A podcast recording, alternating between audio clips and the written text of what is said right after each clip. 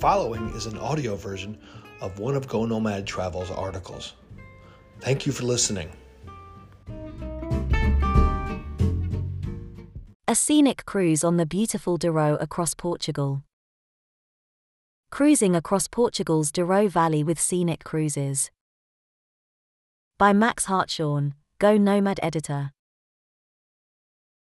We met our ship in Porto's famous Ribeira district, where the cafes, riverside restaurants, and all the action is in this, Portugal's second city on the country's north coast. The Scenic Azure is not a large ship, and for this journey on the Douro River, it only travels during the day. This ship was built in 2016 specifically to transit this river and these locks, I learned from Maria Andrada, who runs Scenic Cruises operations in Portugal. 96 passengers. Andrada, an attractive, energetic woman, and a confessed workaholic, said the 80-meter vessel usually carries 98 passengers, but on this trip during the pandemic times, only 40 of us were on board. And nearly every passenger on our August 2021 journey was a repeat Scenic cruiser. The big difference this year is that the majority of Scenic's passengers hail from Australia, and COVID regulations have kept this large group from coming to Europe to board Scenic's ships. With the small number of passengers, the Scenic staff really shone with their attention to detail and genuine caring faces that you could see even with their ubiquitous masks that never came off. 60% of our passengers are repeat cruisers, Andrada said. This trip is a way to meet the real Portugal because there are so many opportunities to get off the ship and into the villages and even the homes of the locals along the Douro River. It's not only the river.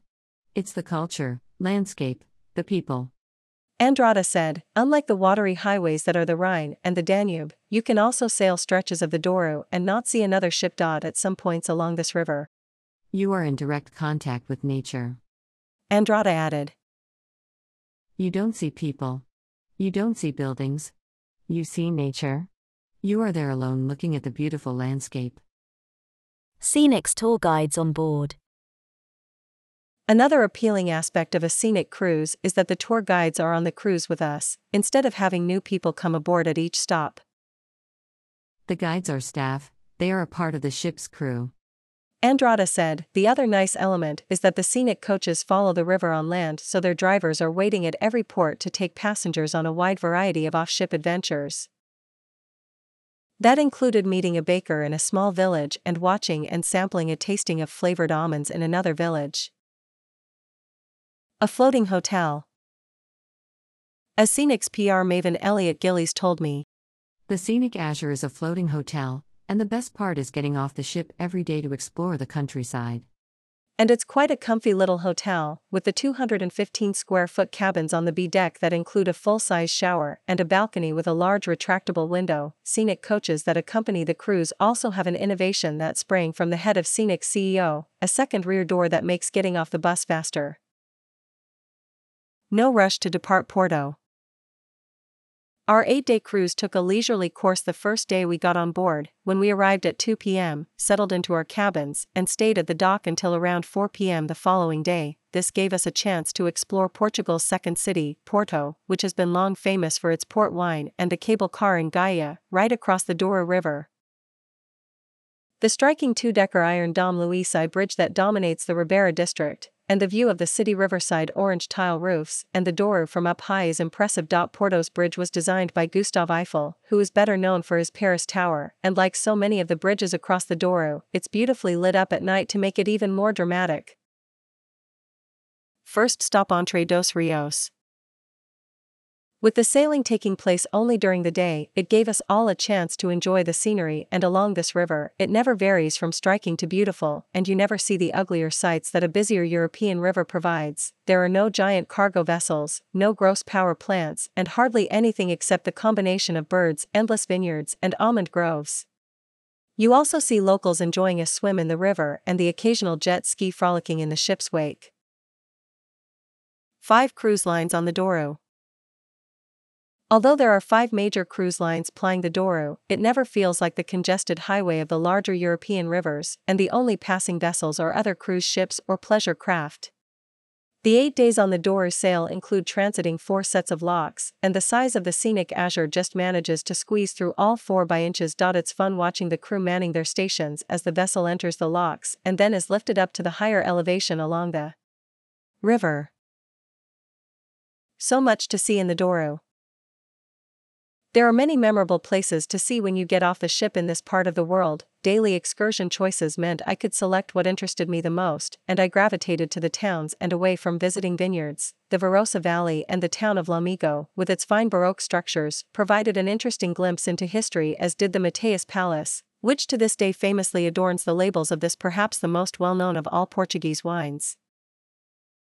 The Santuario de Nossa Senhora dos Remedios in Lamego stands above 686 dramatic and ornate stairs that all lead down to the center of the town.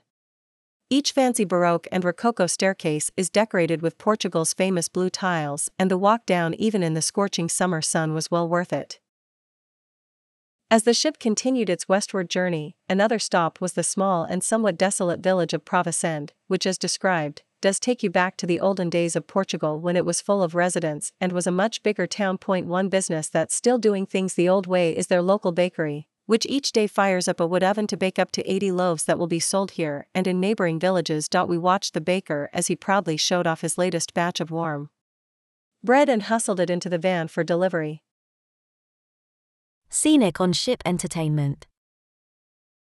One of the things I enjoyed about this scenic cruise was the lack of the glitz and glitter you often find on larger, more mainstream ocean cruises. There were no raffles, no wannabe Broadway shows. Instead, we were entertained by a trio of Portuguese singers, a tile artist who showed us how to paint Portugal's famous blue tiles, and a demonstration and lecture about cork. Yep, it was darn interesting finding out how all of those cork trees are harvested every 9 years, and the musicians were a hoot too.